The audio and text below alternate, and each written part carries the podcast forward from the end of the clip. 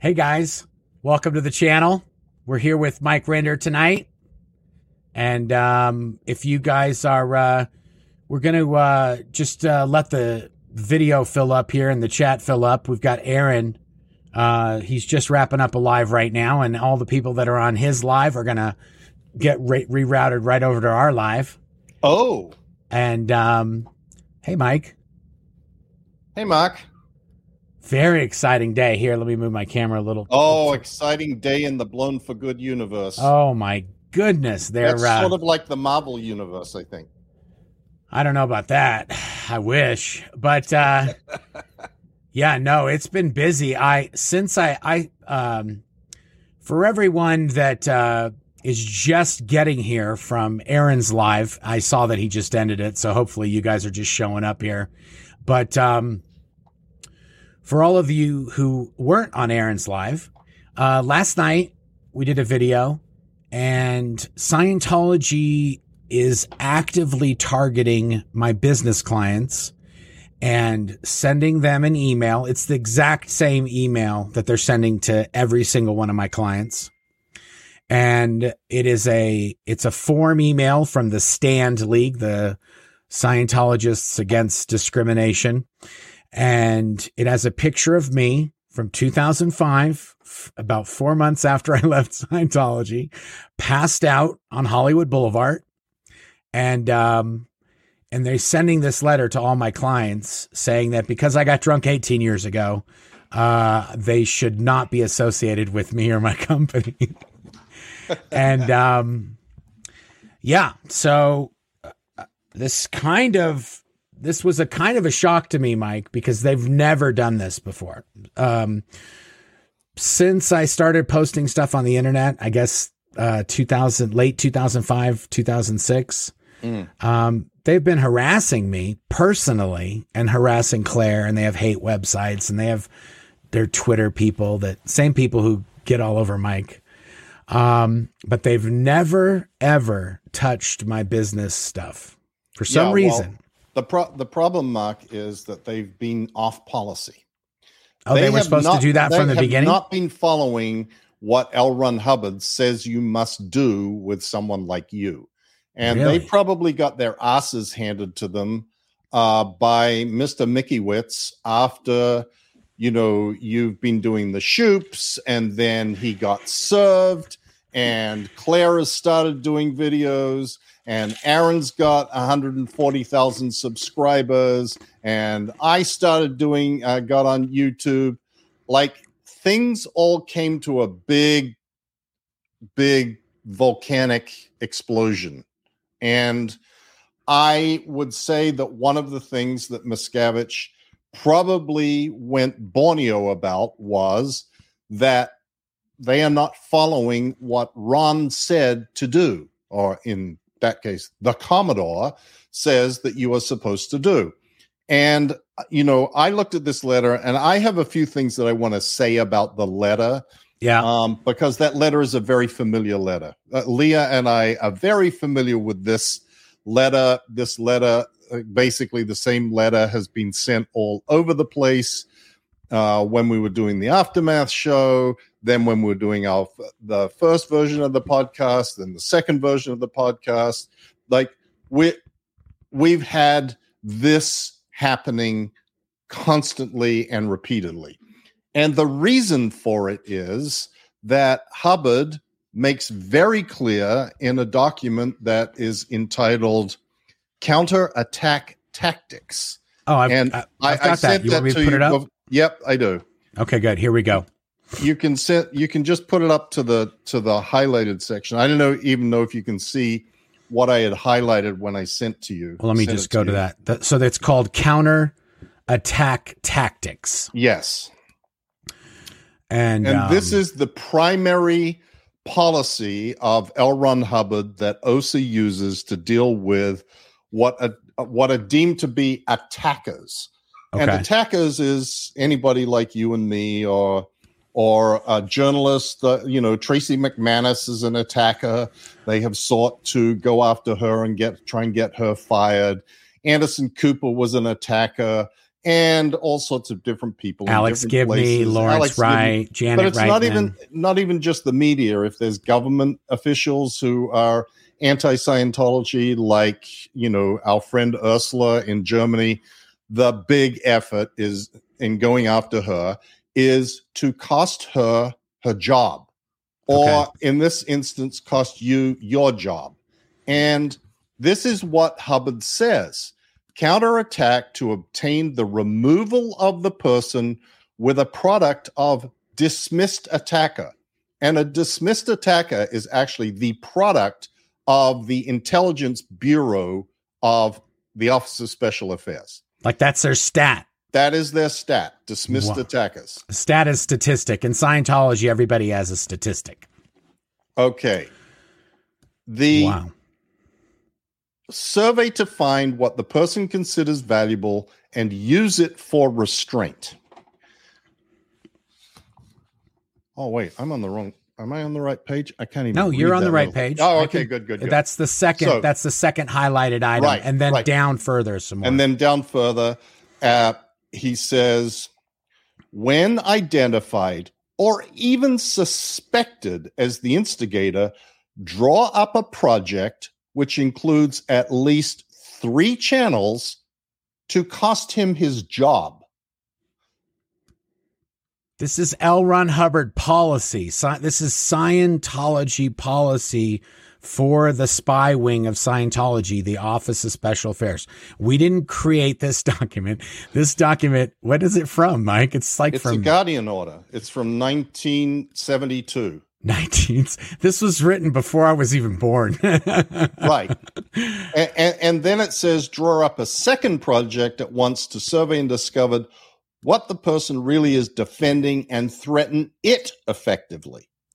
Wow. This is the policy of L. Ron Hubbard on how to deal with Mark Headley. And the idea is to cost you your job. And, uh, you know, Scientology knows that, that you make a living uh, outside of doing videos and, and stuff. And Yeah. so they are after. oh, no. It's Emmy. You know, Emmy. Mike has a dog named Emmy, and he got it before he actually got his Emmy, which is kind of crazy if you think about it. Um, I just want to say one thing while Mike's dealing with his dog. I Um, just have to get her out. yeah, it's okay.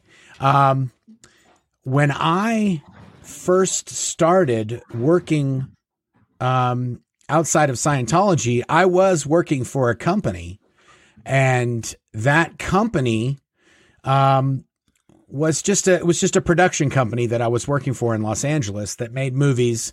Uh, we actually made movies of the week and television, episodic television for like the Hallmark Channel and cable TV and stuff like that but uh, they ended up shutting down the department. They moved the department that I worked into. They moved it overseas, and that is right about when I started. That was the end of 2005, the beginning of 2006. That's right when I decided, you know what, I'm gonna uh, I'm gonna start uh, exposing Scientology.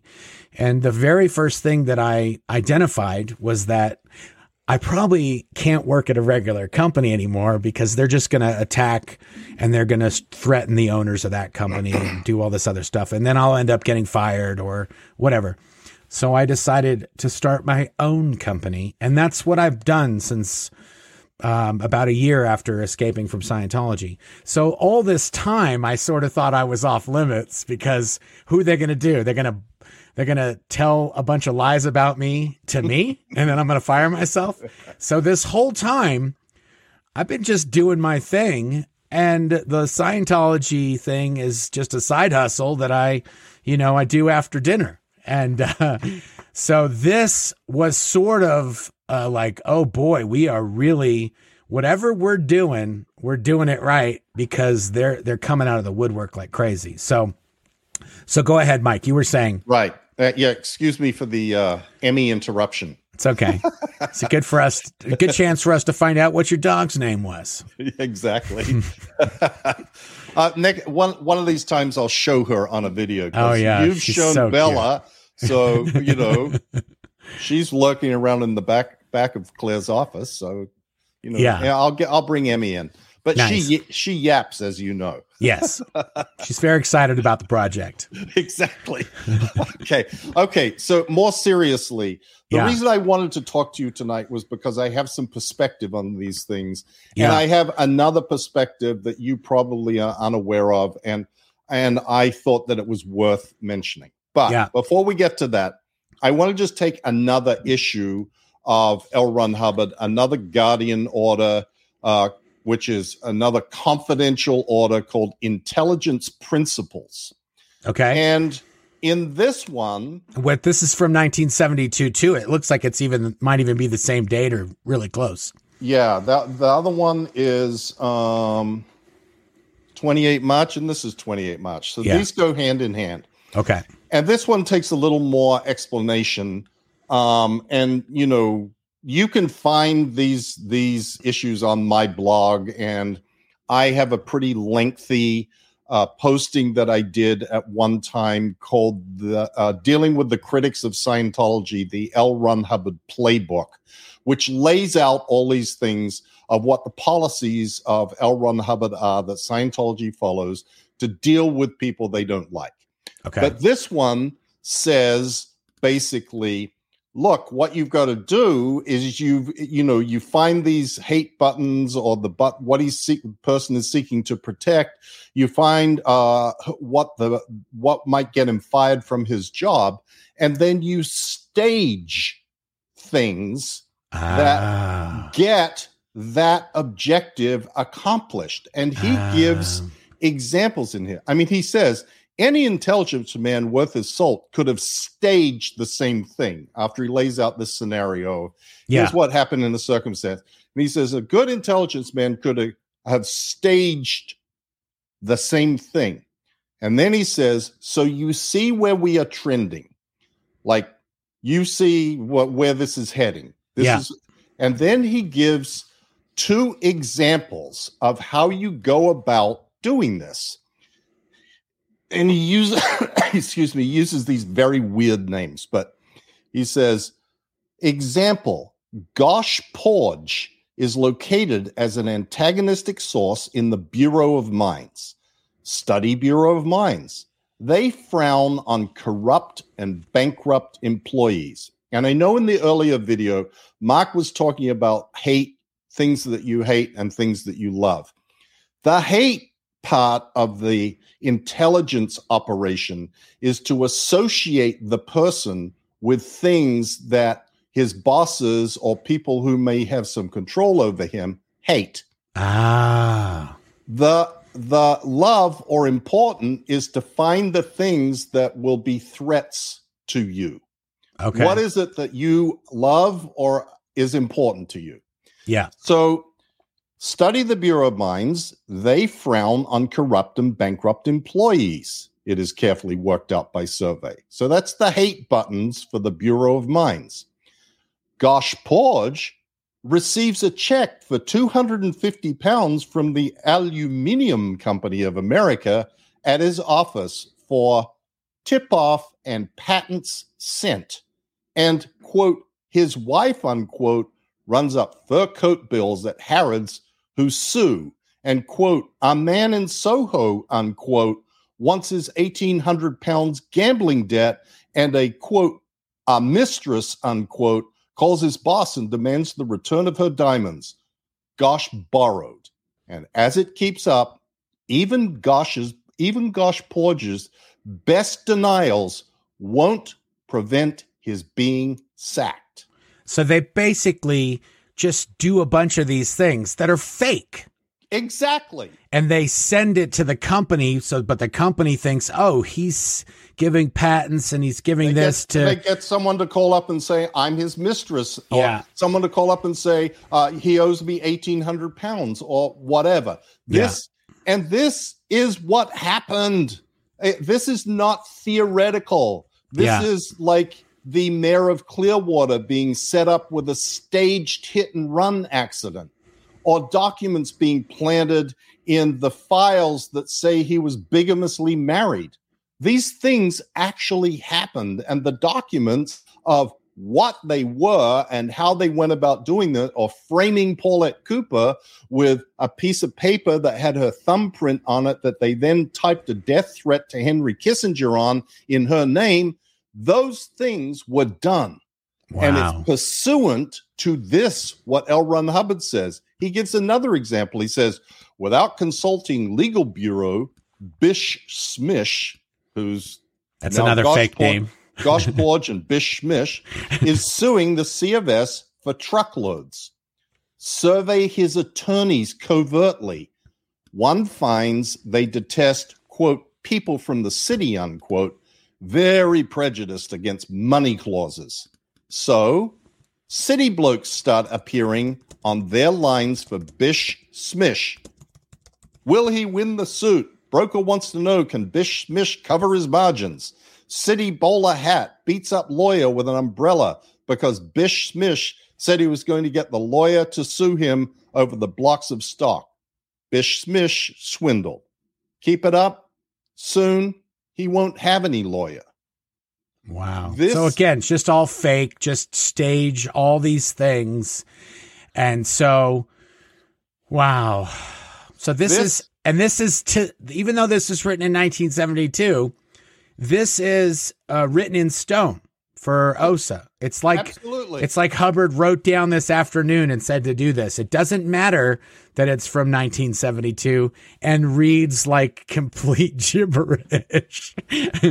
yeah, well, it doesn't read like complete gibberish if you know what it is that he is saying and have seen the documents about how this is being implemented. Yeah. And you will see even in some of the documents that have been posted like the one uh, the the handling program for chuck beatty.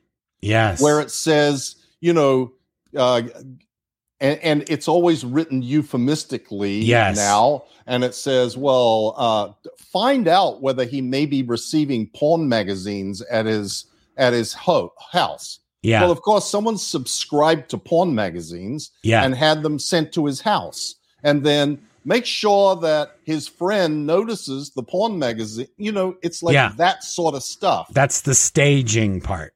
That's the staging part. And I find it really incredible in this letter um, that these people I, look, I'm to I'm going to tell you something about this letter.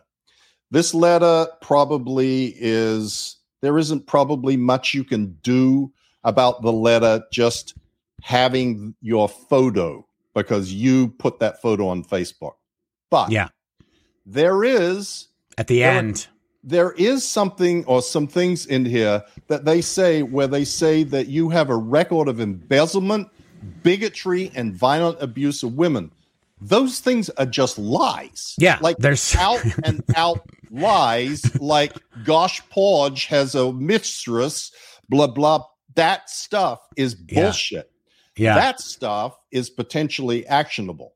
Yeah. And I, you know, you don't know this, Mark, and and probably the world doesn't know this, but the the idea that Scientology is sort of um, bulletproof when it comes to litigation is is an idea from 10 years ago. Yeah. Nowadays, I am constantly contacted by big, I mean big law firms that are smelling blood in the water with Scientology and seeing that they have a large, large uh, amount of cash available. Yeah. They can they, write checks if they need to. If they, they, need to make things disappear, they can write some checks. They are and, the proverbial deep pocket. And lawyers are big fans of checks. Yes. and and while Scientology has um, you know, a lot of money to spend on lawyers, when it comes to the big the really big PI law, personal injury lawyers, yeah. There are some huge firms out there with way more resources than Scientology has. Yeah. And when you start seeing rulings like okay, Mr. Mickowitz got served. Yeah. And uh, okay, the Masterson civil case victims are not going to be forced to go through quote Scientology arbitration, this gets these guys like a little Yeah. a little That- wet well, in their jeans. This is chum. This is This- chum in the water. this is cum in the water. And you stop and you put now you've made this public, and they're going to look at this and they're going to go, "Oh, okay, this is a perfect case of tortious interference with business relations."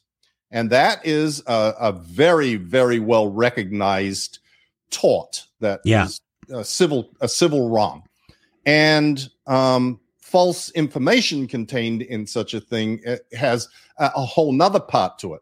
And I'm not going to go into what all the legal ins and outs of this are. I am not a lawyer. I just pretend to be one. You just Or play just- one on TV. I sound like one.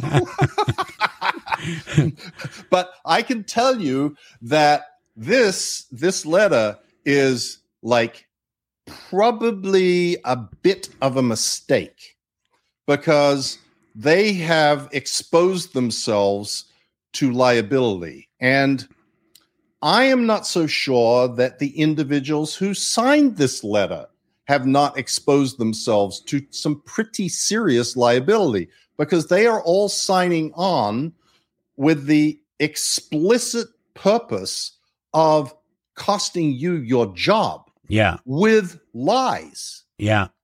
And that's a And- lot of people. Like if and- one of those so that was that was what I was going to ask you. So when I look at the letter, it's from Stand.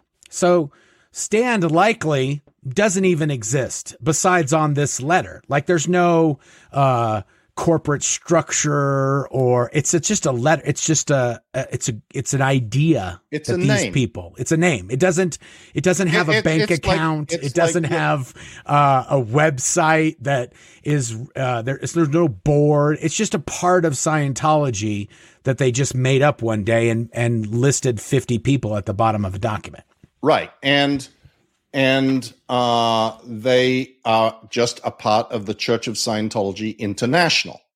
And as everybody who's ever been in Scientology knows, all the money flows upwards and it's uh, CSI has shit tons of money.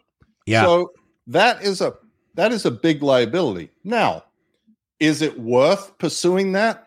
Hmm, I don't know. If you had a big PI uh, personal injury law firm that was willing to go after them for this, it may be uh, a really, really problematic lawsuit for these guys, and for the individuals, it could be seriously problematic. Yeah, Like because it's likely that they don't have, and also Scientology may or may not come to their defense Well, if they're hanging out to dry.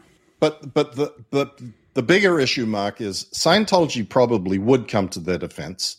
Uh, they would just go hire a bunch of lawyers. But those people are not professional witnesses. They are not the schooled witnesses like Warren McShane and Lynn Farny and Sarah Heller, the people that file all the declarations and go into depositions and know how to lie. People like this don't know how to lie. They know how to tell the truth often, and they often will. And you get a whole bunch of them like this and start asking them, okay, so how did this letter come about? What were you told? What do you know about Mark Headley? Are you aware that uh, have you ever heard that Mark Headley actually embezzled? What money did you think that Mark Headley embezzled? Who is it that he was uh, having a bigamous, whatever the bigotry and violent abuse of women? What what what evidence do you have of that? And that this would be a real problem. And yeah, I know that you mentioned to me earlier, you know, I didn't even recognize these names. I Oh, do now. do. Oh, I do now. I went through the well because when I showed the document, I had a redacted part of it, and it made all the signatures black, so I couldn't really read the names. But then I saw John Allender. I'm gonna, you know what? Let me put it up real quick.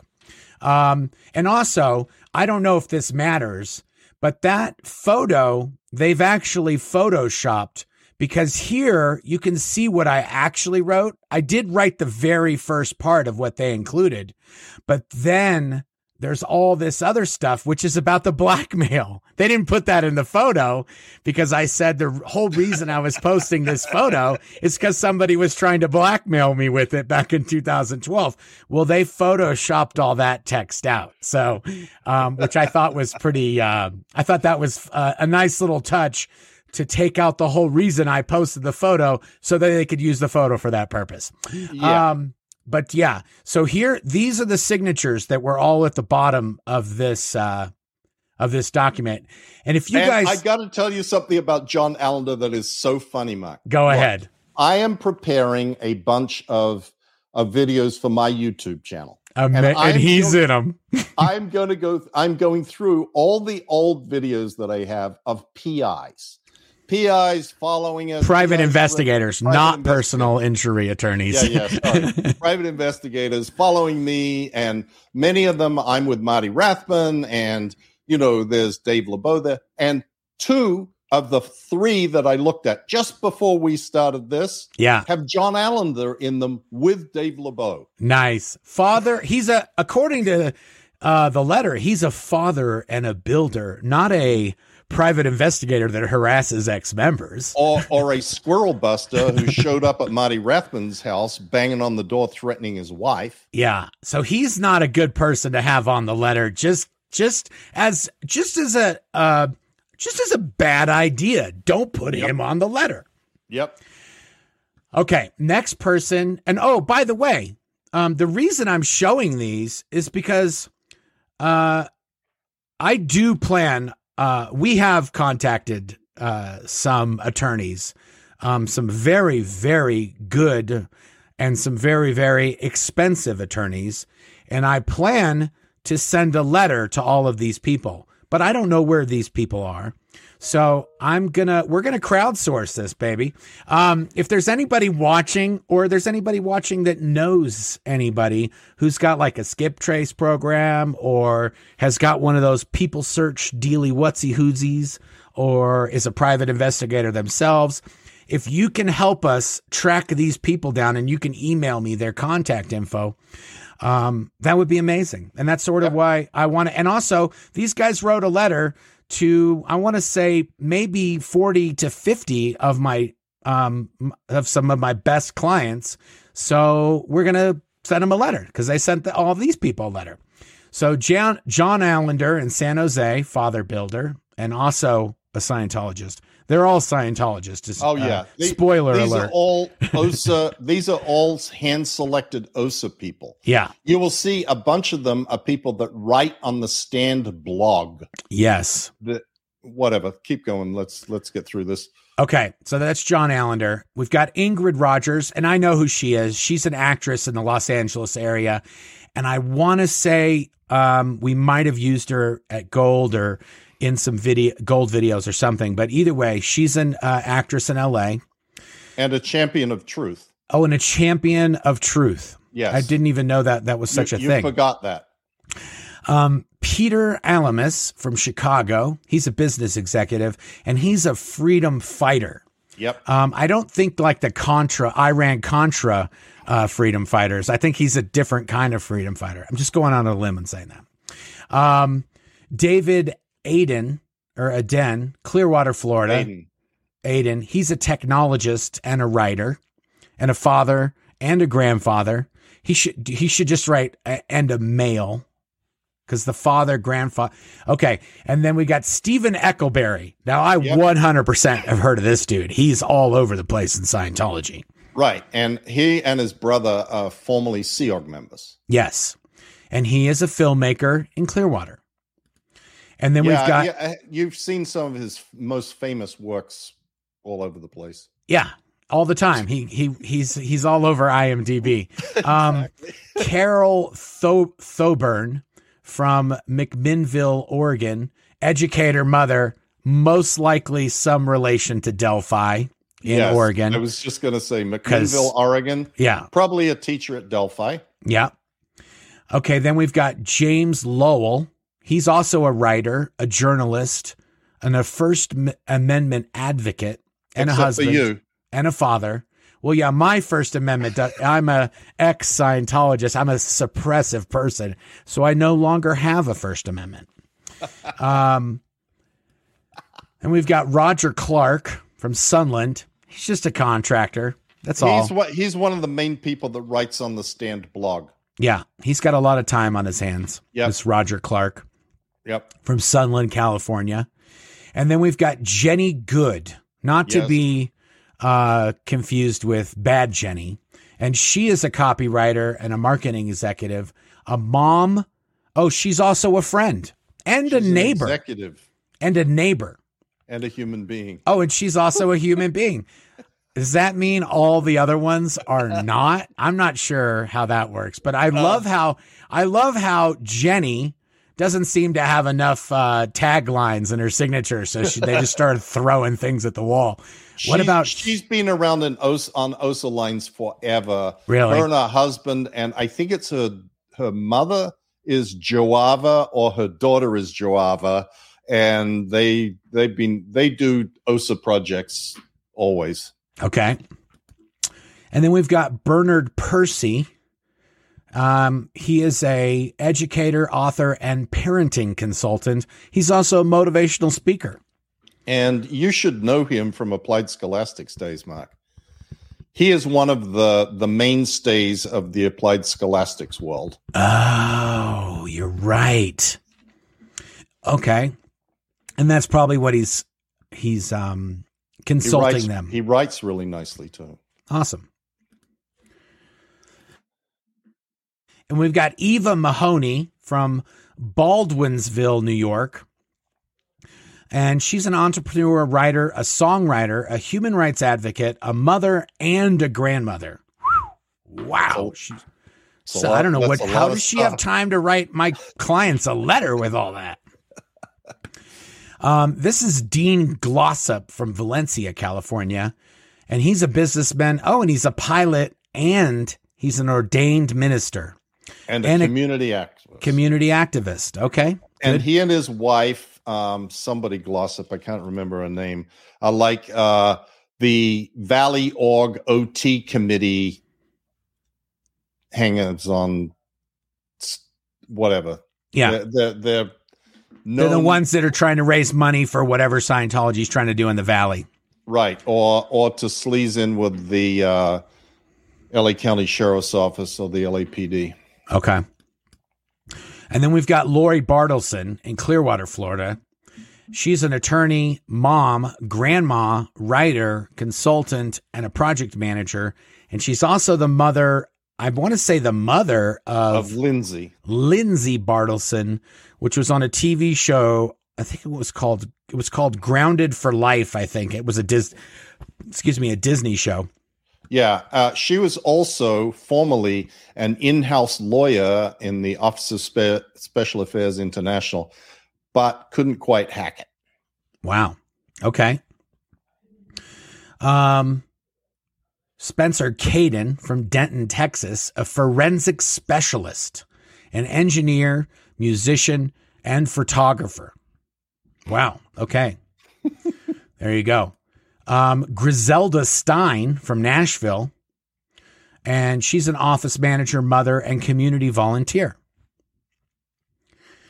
And then we've got Leland Thoborn. Oh, that's the uh, the other Husband. half of the other one Exactly. from Oregon, the business consultant writer that uh, is very likely uh, related to the uh, the other one that was in uh, maybe an educator at Delphi in Delphi, Right. Oregon, a Scientology um, school. And then we've got Harriet Schock uh, from L.A., California, songwriter, singer, actor, wife, and also a human rights advocate. She is uh, one of the C-list celebrities at Celebrity Center. Um, and that's C-list in the Scientology world of C-list. In in the real world, she's not even a celebrity, but Yeah. she's one of the low-level celebrities that hangs around at Celebrity Center in LA. Okay. And then we've got Mary Elizabeth Glossop. And didn't we cover? Husband, yeah, Yeah. her husband Dean Glossop was Wow. uh, on before. So there's a lot of husband and wife uh, teams on here. Yep. She's a business owner, activist, mom, wife, and volunteer. Valencia, California. And then we've got Thomas Winston from Tampa, Florida. He's an entrepreneur, a father, a human rights advocate. So far, we've only got one human being on this entire list. I don't know what's going on over there at OSA, but they need to get themselves some some people with a pulse. um, John Pantermule from Hermitage, Tennessee, charity volunteer and a grandfather. Yeah, you know this is um this is Biddy's sister's husband. Biddy Miscavige. Yeah. Her sister, it's her her sister's Her husband. oldest sister Jennifer yeah. is married to John Panamule. I'm almost certain. Okay. John Pannermule. And then we got Nikki Baker from Clearwater, Florida, singer, songwriter, voice artist, mother of two, and a painter. Okay. And then we've got Dean Ble- Blehert, bless you, from Reston, Virginia, poet. Oh, rest Poet He and can go. He can go deliver say- the letter. Yeah. He could deliver the letter to a bunch of my clients there in uh, on the East Coast. But he's a poet and a spiritual counselor. Oh, I've never even heard of that before. Spiritual counselor. Does that just mean he's an auditor. auditor? Yeah, Yeah, spiritual counselor. Yeah. I, I remember Um, this guy from DC Org somehow. I can't Oh, yeah? remember what. I think he's been a, like a book one auditor there for you know four centuries or something. Yeah. Okay. And then uh, Roger Harrison. Now, I know Roger Harrison because he's a musician, and I'm pretty sure he either lived around somewhere in Hollywood where I would see him all the time or I would see him at the org. Um, but I'm pretty sure he's a jazz musician. Hmm. And um, I didn't know, he, I guess he lives in Clearwater now, but I'm pretty sure he used to live in California and Hollywood. And then Dylan Green from Portland, Oregon, is a writer, musician, artist, father, and he also is a seeker of truth. So he's Fabulous. if he's not being a writer, if he's not doing any of these other things, he's just looking around for some truth. That's all. just a Dylan Green looking for truth. Okay, then we got Ellis Craig from Clearwater, Florida, businessman, grandparent, and Scientologist. And then we've got Will Seabrook from Atlanta. He's a musician, writer, business owner, human rights advocates. You know, I'm detecting a theme. There's a lot of musicians and a lot of artists in here. and they also happen to be human rights advocates. right. He's another one that writes a lot for the uh, Stand blog, or his name's stuck on articles on the Stand blog. Okay. Okay, good. Um David Boydo from Woodland Hills in California, writer, film crew, and a criminal rehab volunteer, which means he's a volunteer for Criminon. And he likely, um, at Criminon, they send these extension courses. They send these, uh, Way to happiness extension. yeah, course. these these like uh way to happiness, brush your teeth. And then the and then the prisoners practice brushing their teeth and they fill in a little piece of paper and why brushing teeth is good and then they mail it back in and David over here is volunteering. He's going like, "Okay, good. You brushed your teeth. Okay, you're ready to go into the next step." Yep. Okay, then we got Martin Landon from Washington D.C. He's a life coach and a humorist. That's a comedian, I guess. I don't think so. I a think uh, humorist. Yeah, I don't know what a a humorist funny is. bone. It doesn't. Comedian sounds way funnier than humorist. That's for sure. if you were a comedian, you'd know that. So you must be a humorist. Um, and then T. Riggs Eckelberry. This is the the other half of the other Eckelberry, and uh, this he's also in Clearwater, Florida. He's a CEO, husband, and a father. And has a signature like a doodle. Yeah. Uh, don't I actually kind of like that signature. I think that's a kind of a cool signature. Um, but that's the only th- cool thing about it.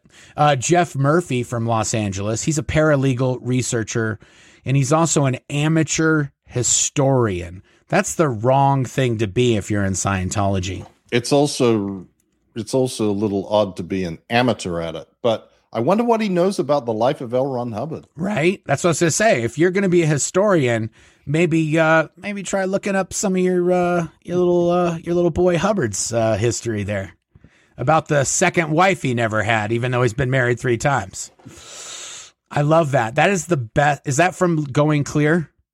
Where it Which? says uh where he says uh we want to know about Hubbard's second wife. Oh no, no, no! I never. He never had a second wife. He only had his third wife, Mary Sue. yeah, no, it's from the Granada TV interview, which I Oh, think yes. is shown in in Going Clear, but that's where that's the only time Hubbard was actually interviewed by a legitimate journalist.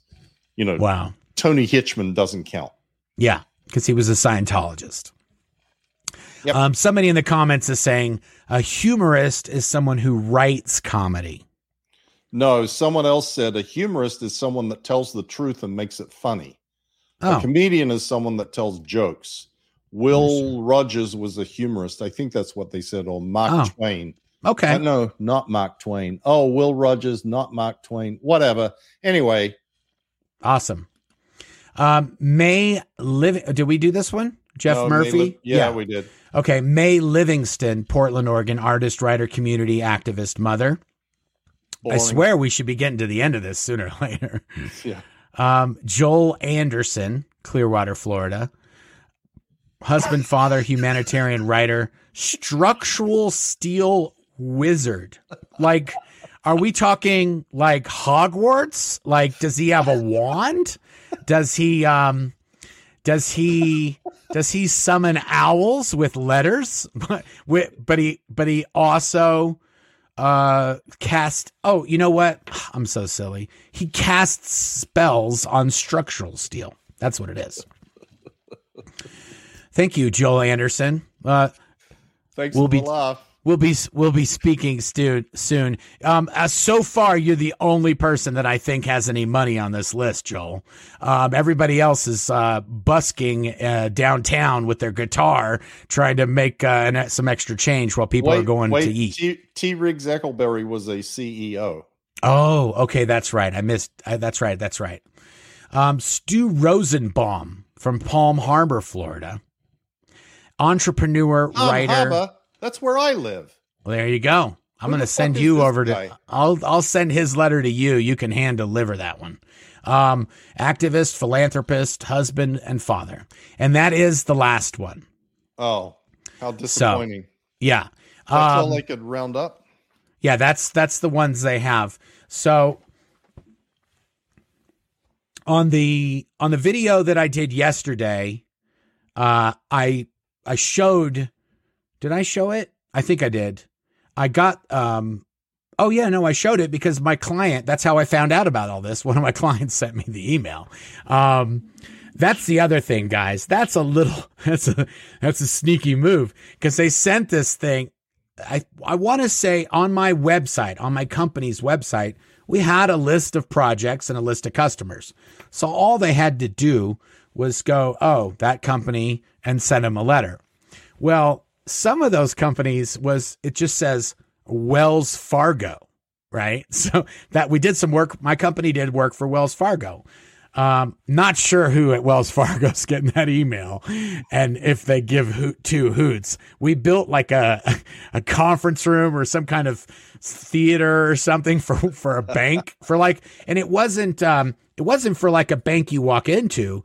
It was, um, it was at the Aon building in downtown Los Angeles. It's like on the 60th floor. It's just a, it's just a conference room or something. So I don't know what they're going to do with that one, but they did send these letters. I thought maybe, uh, the first letter I got, I got it last night and I thought, well, maybe they just sent this one guy a letter. And then today the emails started coming in. So, uh, anyway, um, I wasn't, I was very, last night, I, I couldn't sleep because I'm thinking, what am I going to do? And uh, for this, for since 2006, I've kept these worlds pretty separate and I operate in my business. And then the Scientology thing is I, they're siloed. So they don't, they don't ever cross over. Well, there's this little TV show that Mike and Leah did called Scientology in the Aftermath. Leah Remini, Scientology in the Aftermath. When that show came out, my clients started emailing me. and some of them I hadn't done work for in 10 years. Some of them I did, I was doing work for when the show was on. And, and so they recognized me. And some of them even, when we would go to a job, because a lot of the jobs I do are not where I live. So I have to travel to do these jobs. And I'm there for maybe a week or two, sometimes three weeks. And uh, I want to say at least three of my biggest clients have organized a night where they can all just ask me questions, take me out to dinner and just pick my brain. And they've, they, they would, before we would get to the site, they would say, are you still okay if on Friday we go to the restaurant and you, we can ask you questions? And I'm like, okay, yeah, whatever. It's not a big deal. Anyway, this happened a few months ago. And when we got there, um, one of the people at the dinner pulled out a notepad and they had four pages of questions. And I was like, whoa, take it easy there, guys. anyway. And, so, and just just to add to that, Mark. Yeah. Because I come to some of these yeah. jobs. Mike help. works with me on these jobs too. And, and so does AA Ron. And yes. so does Amy Scobee. And like it's like a, a little gang. Some of these places uh, are like literally, uh, will you sign my bobblehead? Like, yes, they come to the job site with a book or a bobblehead and they have us sign it. So these guys, a lot of them know the score. Um, and this is more recently since the A and E show. Some right. of these clients that they're emailing, I haven't done work for in a decade and they've had staff turnover. So, say somebody there that I worked with did know. Well, they've got all new people and people come and go, and the new guy has no clue, and they don't even know who I am, and they don't know anything about any of this, and they might not even know what work we did there because it was so long ago. Right. So, I wanted to show you. Let's see which one I should show. I'm going to show you this one here. So this is uh, this is what I got today, and this is from one arguably one of my biggest clients, one of my single largest clients that I have done work for uh, in in the last few months. It says, "Have you heard Scientology is butting into your business?" But they have probably been doing that for a while. And then they said, I want to know where this guy was when you were here last. He seems to be someone I could relate to. and I think that's in reference to me um, being passed out drunk. And and if you look at the picture, um, they printed the email out and they put it on like a, a notice board or like a dry erase board. This is a magnet um, that's holding this up. So they're you know, they're they're sitting by the water cooler talking about this at, at this place. um, so that was a that was sort of that was the first email that I got today that I was like, okay, that I'll, we'll take that one off the list to worry about. They're good, they got it, and they're fine. Now, this is a client that I have not done any work at maybe for a decade, maybe eight years or seven years, but a long time since I did any work for them. And they got the letter. And the guy that, that emailed me, I've never met him. I've never spoke to him. I don't know anything about. And he's actually the director of the place. And, and for those of you who don't know what I do, um, I think Aaron might have mentioned it over on his channel, but I build audio visual systems for visitor centers, museums, and um, mu- like music museums, stuff like that. And this was actually from a presidential library that I did some work for. And um, he said, I just found your Twitter account, so I assume others have already forwarded similar letters to you. And I would guess that the content is identical, but sending along in case it is helpful. Naturally, I have absolutely no interest in asking you to remove the reference to our company on your website based on this letter. And that's it. And that's all the email said. So, um, so I was sort of relieved when I got those two. There's still at least 30 clients I haven't heard from. I don't know if I'm going to hear from them. And some of those we do have proposals with them, and we're in the middle of possibly gaining new work with them. So that's where it starts to get a little tricky. So if I lose a contract because of this letter, well, we're going to have some fun because we're not talking I'm not talking about a, conference room. I'm not talking about put hanging a TV. We're talking about um talking about a substantial uh, loss that my company would see. So I don't know exactly how that's going to go. Um, we are we are speaking with some attorneys, and we're going to see if we can figure that out. But um, yeah, this is the real deal, folks. There, uh, this is the the crazy thing about this, Mike, is I'm doing these videos on these spy files, and they're talking about doing all this stuff to me in 2006. Right. So we're doing, and I was at, and I was literally sitting down to record a video, and I this email came in, and I was like, "Are you kidding me right now?" I was like, "I guess I'm doing a video anyway. I'm just not the one I was planning on." But um, yeah, it's a little weird. It's kind of like, it's just weird that it's happening in real time now. Like Right. That's the part that's kind of bizarre is that like and and that's the part I don't understand, Mike. Did they think I'm not going to do a video about this? It's No. so weird to me. They- like they, they- thought I was going to get a bunch of emails from my clients that are saying, "Take us off your website." No, Mark, th- this is the problem with Scientology. They are doing it because L. Ron Hubbard says this is what you're supposed to do.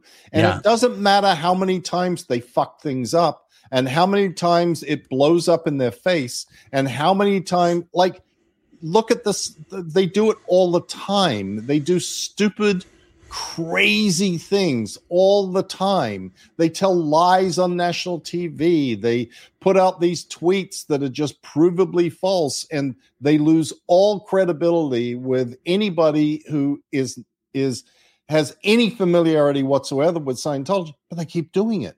Why do they keep doing it? Because that's what Hubbard says that they have to do. And their reason why this, if this blows up now in their face, they they end up getting their asses kicked over it. The thought will not be, well, we shouldn't have done that. The thought will be, we didn't do it right. yeah. We didn't do exactly what Hubbard said to do.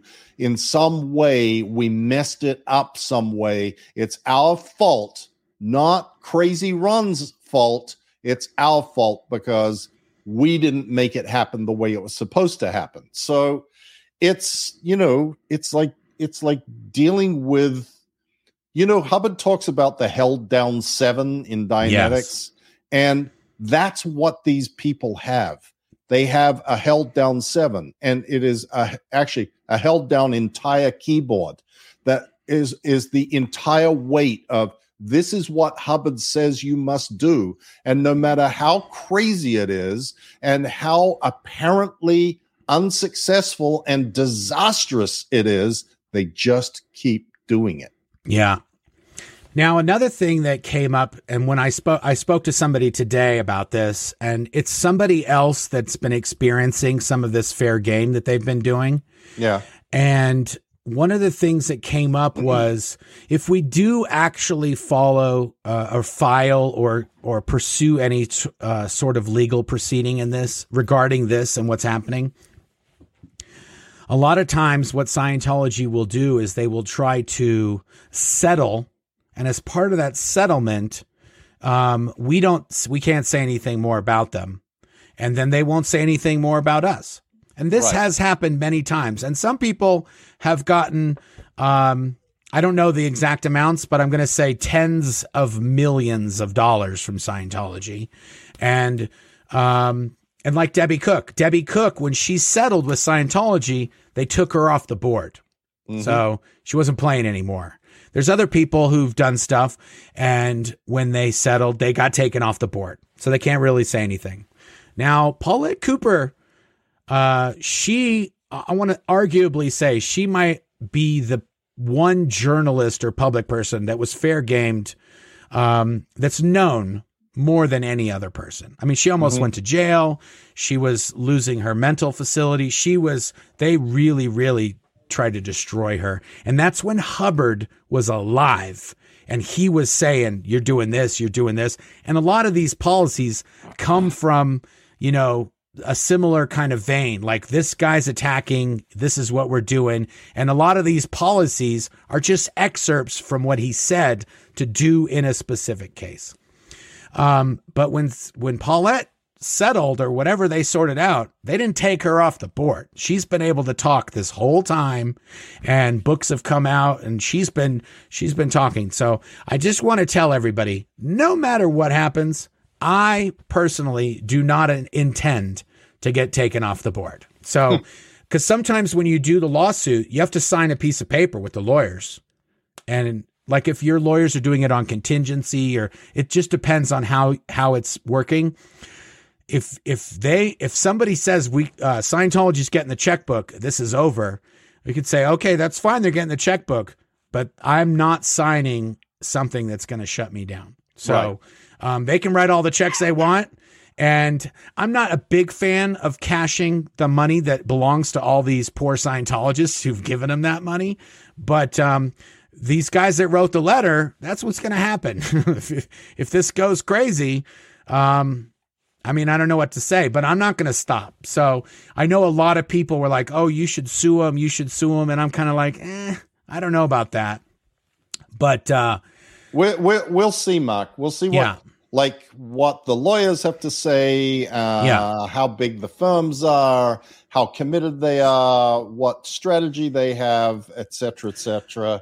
Because it, it my general rule of thumb is that the the the the justice system is heavily heavily weighted in favor of he who has the most money Yep. that if you've got the money to hire the best lawyers and the most lawyers and fight these wars of attrition, then you generally prevail. And Scientology has basically unlimited amounts of money to spend on lawyers and unlimited numbers of lawyers.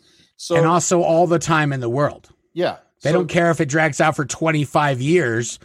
They're just going to keep doing their thing. Drag out for twenty five years. Yeah. but but that being said that and, and so my um general philosophy has been don't engage in legal fights because that's a playing field that is tipped in favor of Scientology. Engage in PR fights because they are hopeless at it. And Yeah. they, they cannot win any PR war ever and never will. And criminal and legislative action. Oh, But- you know, I just want to, now that you said that, I just want to show this one thing really quick. It's at the beginning of this document. Yeah. Um, is it this one? It might be this one. Yes. Can you read it? It's too small for me to read. Yes. Yes, I will. Hold on. It's- I'm so this- my hard copy. Yeah, this will give you guys an. So all you have to do is just replace where it says LRH with Yeah. Dave Miscavige and just read those first three Yeah. lines, Mike, because this is really important to understand where how Scientology thinks. Right. One, when intelligence fails, it becomes a PR matter. Two, when PR fails, it becomes a legal matter. Three, when legal loses or declines, it becomes an LRH matter. Yeah. So that's the mentality. We're ba- we're at number three right now. Uh, they Right. failed. They failed everything. They- There's they have they have not yet. It's been 2006 to now. So for what is that? I grew up in a cult. I don't know math. 14 Um, years. That's a lot of years that they've been fluffing 16. the duff. and so it's a David Miscavige matter. And that's, uh, in my heart of hearts, I think that's what happened. Um, all of these things are all coming at David Miscavige all at the same time. He's got two legal cases at least, maybe three or four. Depends on if you count the Danny Masterson one. If you count the one in Clearwater, you've got the the Valerie Haney one is still kind of going around. There's all these cases, and and now you have all of these ex members that are actively um, speaking out. And this is not, and this is also, this is just the beginning, guys. There is so much more that we're working on. And we're doing this stuff that we're doing now. It's just to pass the time until this other stuff happens. we just don't want to lose any momentum. We're, so we're kind of just getting warmed up here doing YouTube and podcasts and books and all this good stuff. This is, uh, this is the, uh, this is the forward Okay, we got a we got a whole bunch of stuff on the horizon. Yep, you're right. so anyway, I think that's what we got. Um, do you mind sticking around to answer some questions? No, I don't mind. Okay. Um, Claire has been a busy little bee. Um, also, Claire did an interview today, and um, she's doing interviews. I'm going to cut that after this, and uh, that'll probably come out tomorrow if I can get it done before the end of the night. Um, so yeah, and then before I forget, Mike has a YouTube channel now. And yes, he does. We're going to put a link to that in the description. It's very possible that uh, Goldie might have already put it in the comments. But regardless, I don't know how much I should promote it because Mike got like half my subscribers in a day. So I'm sort of like, what's go- what's going on here? Aaron Aaron throws me a few few subscribers here and there, and Mike gets ten thousand over. You have ten thousand now, right? Uh, somewhere like that. Yeah. Yeah, he has. He started a YouTube channel like yesterday. He's got ten thousand subscribers. Um, so yeah, he'll probably be up to a hundred thousand before the birthday game. And I'm gonna. So now, see, that's the thing about the birthday game. You play against other people. So what it's looking like, Aaron won the birthday game right now. If unless Mike could pass him by March 13th truly and very honestly, I think Mike might pass Aaron. So Aaron's going to win the, or Mike's going to win the birthday game, or Aaron's going to win it, and I'm going to get. What do they get? Bronze? Who's the third place? What's the third place? Yeah, bronze. I, I might get bronze at best with a whatever you guys throw at me. So hey, click the subscribe button. Okay, it's a race now. Um, okay, here we go. Ellie May says, I'm reading Mike Rinder's book. It's outstanding. Thank you. There you go. See, I, I put that one first for Mike because I knew it was like, hey, okay. Lori plays. Hey, Mark and Claire. Cheers from Disney World. Hey, Lori. I don't. If I was at Disney World, I'd be using that e-ticket. I wouldn't be here. But okay, that's cool. I get it. You can't can't go on rides and hang out with Mickey all day. Uh, Jordan, Jordan and mm, Jordan Devra one. Jordan Devra one says super sticker. Thank you, Jordan. Appreciate it. Um, Tarkina Meyer. Wow, she is she's a real frequent flyer over here. Uh, she says, "Congrats on starting your channel officially, Mike. Mark, that has to be defamation. If you could prove lost work due to their tactics, that could be a good legal claim." Yeah, exactly. That, and that's where it gets a little tricky because here I am hoping that everybody just waves it off. But if one big client does something, that could change the whole dynamic of this whole thing. Right. Lenny McKee sends a super sticker. Thank you, Lenny. Appreciate it. Um, Catherine S. It's so irresponsible to have had a party 18 years ago. yeah, right. I know. I was, it was funny. I, I did, um, I briefed my boys. I have, I have two, I have three boys. Two are teenagers. I said, Hey, listen, guys, uh, just want to let you know the Scientology folks are getting a little hot and bothered over there. Seems uh, your mom and I might have stirred up their beehive a little, and uh, so uh, just take it easy, okay? Just keep your keep your uh, situational awareness uh, about you. Um, Matrix Tech Solutions. Wow, thank you, Matrix Tech Solutions. That's a very I like that name. I saw you uh, did a super sticker over on Aaron's channel. Thank you, I appreciate it. Oh, by the way, guys, uh, we really don't get paid to do this. Um, I, I know I'm not going to speak for Mike, but I get a lot more satisfaction when we get a letter from somebody for the Aftermath Foundation and they got out and they're starting their life over again. And that the feeling and satisfaction from that uh, might be worth uh, tens of thousands of dollars personally for me. Um, Same for me. So that Scientology is trying to attack uh, my my energy source, how my where how I make money to support my family. That's a bummer, but that's uh, that's not a that's not the hardest problem for me to solve. So um, I would rather deal with that and keep doing what we're doing. It's worth it. To me, it's worth it.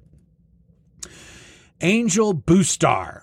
Sending Wow. love from Shetland Islands, Scotland. Wow, thanks for staying up. It's uh Shetland Islands. wow, it's got to be 1 or 2 in the morning there. Thank you. Oh, cool. There was a great TV show that was set in Shetland Islands. Yeah, which one's that? Can't remember the name of it, but it was Oh. terrific. I loved it. Awesome. I can't believe people are in here from from there.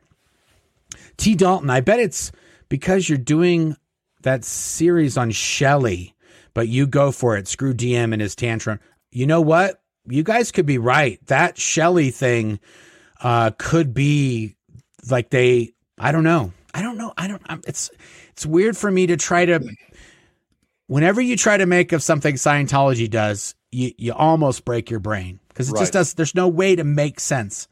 Um, Jefferson Hawkins. Hey, Mark and Mike. Greetings from Portland, Oregon. Thanks, Jeff. Hi, Jeff. Um, you know, I'm going to say something about Jeff real quick. When I was reading one of those spy documents, th- and this is crazy, and we'll have to, Claire will have to interview Jeff, but there was a PI that got talked about, and a PI that was in Portland, and it did. We didn't mention Jeff or anything in the document, but his name was BJ. They mentioned in one of the documents. They're like, "Oh, we're going to get a hold. If we need to, we'll bring in BJ." And Jeff Hawkins said, hmm, there's a guy named BJ here in Portland, and he hired me to do some work for him. and he sent me a picture, and he's a PI. And um, it's it's really crazy how we all have had work or we've had some experience with, like J- John Allender is writing me a letter, and you've got three videos of John Right. Allender harassing Mike and you right. or Marty and you. Um, thanks, Jeff. Appreciate it. Uh, Trad seven eight nine says, "Is DM a true believer or a grifter or something in between?" I think he's. I don't think he's a true believer. Mike seems to think he possibly could be, right? Well, I think that there is no difference between a real true believer and a fake true believer. I don't think that there is a difference between the person who proclaims, I totally believe in all of the tech of L. Ron Hubbard, and they really don't, and the guy who says, I totally believe in all the tech of the L. Ron Hubbard, and they really do. I'm not sure that there is a distinction. And David Miscavige, by definition, is a true believer because Yeah. he has to follow what L. Ron Hubbard says. And so, what's the difference? Uh, you know, Well, the only part that I would argue that is when he changes shit and when he does shit uh, LRH said not to do. Then I go like, well, how can he be a true believer if he's changing all the goalposts that L. Ron Hubbard put in place? So well, that's well because he's he's a true. I'm not sure that that that means that. Okay, we can get into a long discussion yes, about this, but he's a true believer in Scientology. yeah, that's true. that and, and that his power derives from Scientology, and Yeah. that Scientology is now his empire, and he can change it any way he wants. yeah, But he's like he's the king. yeah, that's king of true. Scientology. And you know what I realized? They don't have to be mutually exclusive. He could be a little he could literally be a little bit of both.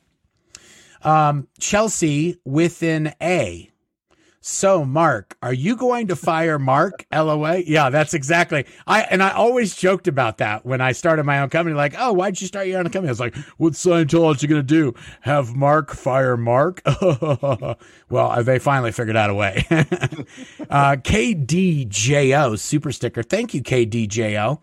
Um, we're ripping through these guys. We're getting through these. Um, I don't know. James said, I'm sure this has been asked, but why are Sea Org not allowed to get OT levels for free when you serve? I have haven't seen a Sea Org that is clear other than Claire. If I'm not mistaken, Rinder wasn't OT8. It's weird. Um, well, you can answer this, Mike, because you did get. How many years were you in the Sea Org? Uh, thirty-four, something like that. Yeah, thirty-four. 34. You were in the Sea Org longer than I was alive before I left the Sea Org. Um, that's a long me. time. But you got up to like OT five or six, right? Yeah, exactly. So, OT, OT five, yeah, but but it took you th- 32 years. and that was fast. The only was- reason that, That was, Claire, that was a lot of sec checks. In yeah, oh, I was gonna say, um, when people ask me, well, did you get a lot of counseling or did you get a lot of auditing? I was like, um, I didn't actually. I got a lot of sec checks, but I didn't get a lot of uh, of counseling or of auditing. But um, Sea Org members are supposed to get auditing, and they are supposed to go up the bridge. Um, I can only And it is speak, free. yeah, and it is free Well, free. unless Like, you leave. give you life. Yeah. but If you leave, then you got to pay for it.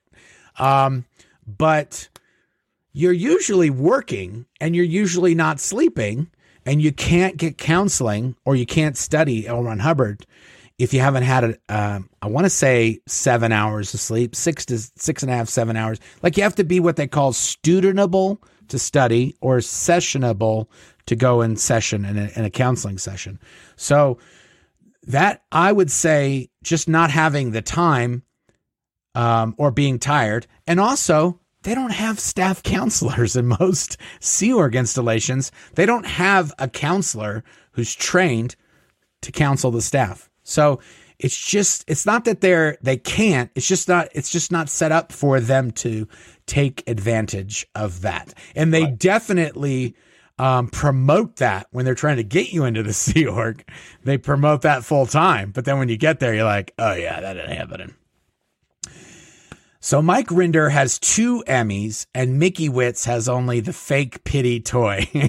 that is some lovely karma. Yeah. You know what? I think that actually is the thing that turned them on to me was Mike getting that Emmy. They don't care about the shoops. They don't care about any of that. They see Mike starts a YouTube channel and he's got that little Emmy. Where is it? He got that little Emmy poking out over there. And um and that I bet you I bet you that makes Dave really mad. I bet it does too. he was mad he didn't get one. And then I think he was also kind of mad that they made him a fake one because it's still not really an Emmy. Right. Old Dan says, keep doing what you're doing. Thank you, old Okay. Dan. We'll do that. I'll get right on it. Joshua Sanchez, Mark, I recently went to the Woody Guthrie Center in Tulsa, and your work there is awesome. Keep fighting the good fight. Thank you. Yes, that is a museum that I did work on, and it is awesome.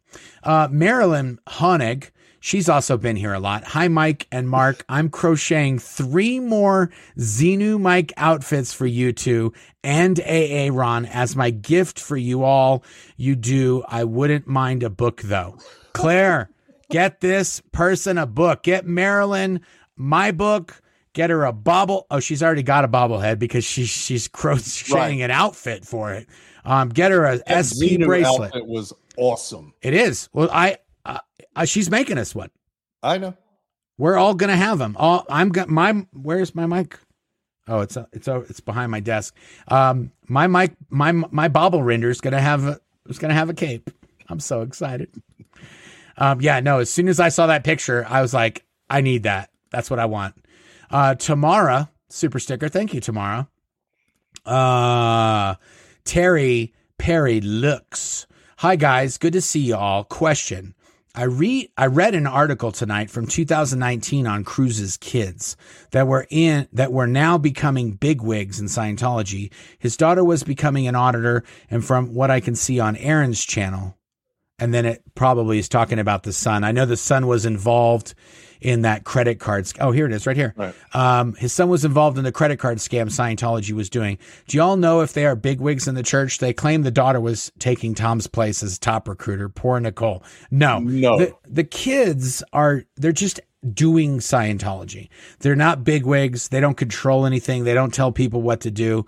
Um, and in actual fact, I would argue that um, that they don't get treated that well because when Tom Cruise was in New York, he the kids either weren't doing they weren't progressing on their courses or they weren't active and he made them go to Times Square Tom Cruise did. He made them go to Times Square and sell Dianetics books in Times Square as sort of a like, uh, you know, get you guys need to get active. You need to start doing something. You can't just ride on my coattails, sort of thing.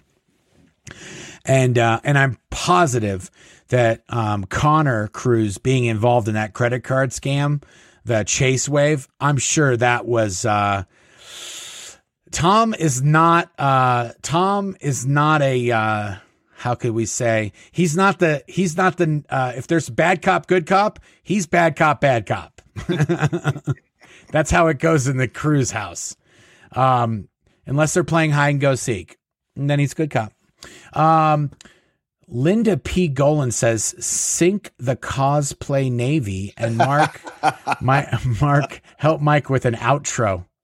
Oh yeah, we need to get Mike an outro. Whoosh, we got to figure that out, Mike. Yeah. Um, right. we'll, we'll talk. We'll talk. Uh, DB. I like that. That's awesome. Uh, in Scientology, DB stands for degraded being. And SPs are DBs and DBs are SPs usually. Mike, I might be high AF right now, but when I look at you with my hand out covering your nose down straight up, you're looking like Robert De Niro. And that's not a bad thing, honey. Um, okay, homie, homie. homie. Um, covering my face from my nose down, I look like Robert De Niro. Mm, don't see it. Mm, if you look at the Alec Baldwin roast, I would say yes. Um, okay, DB. Hey, some people uh, look through life with uh, rose colored glasses, and other ones need a new prescription. Who knows?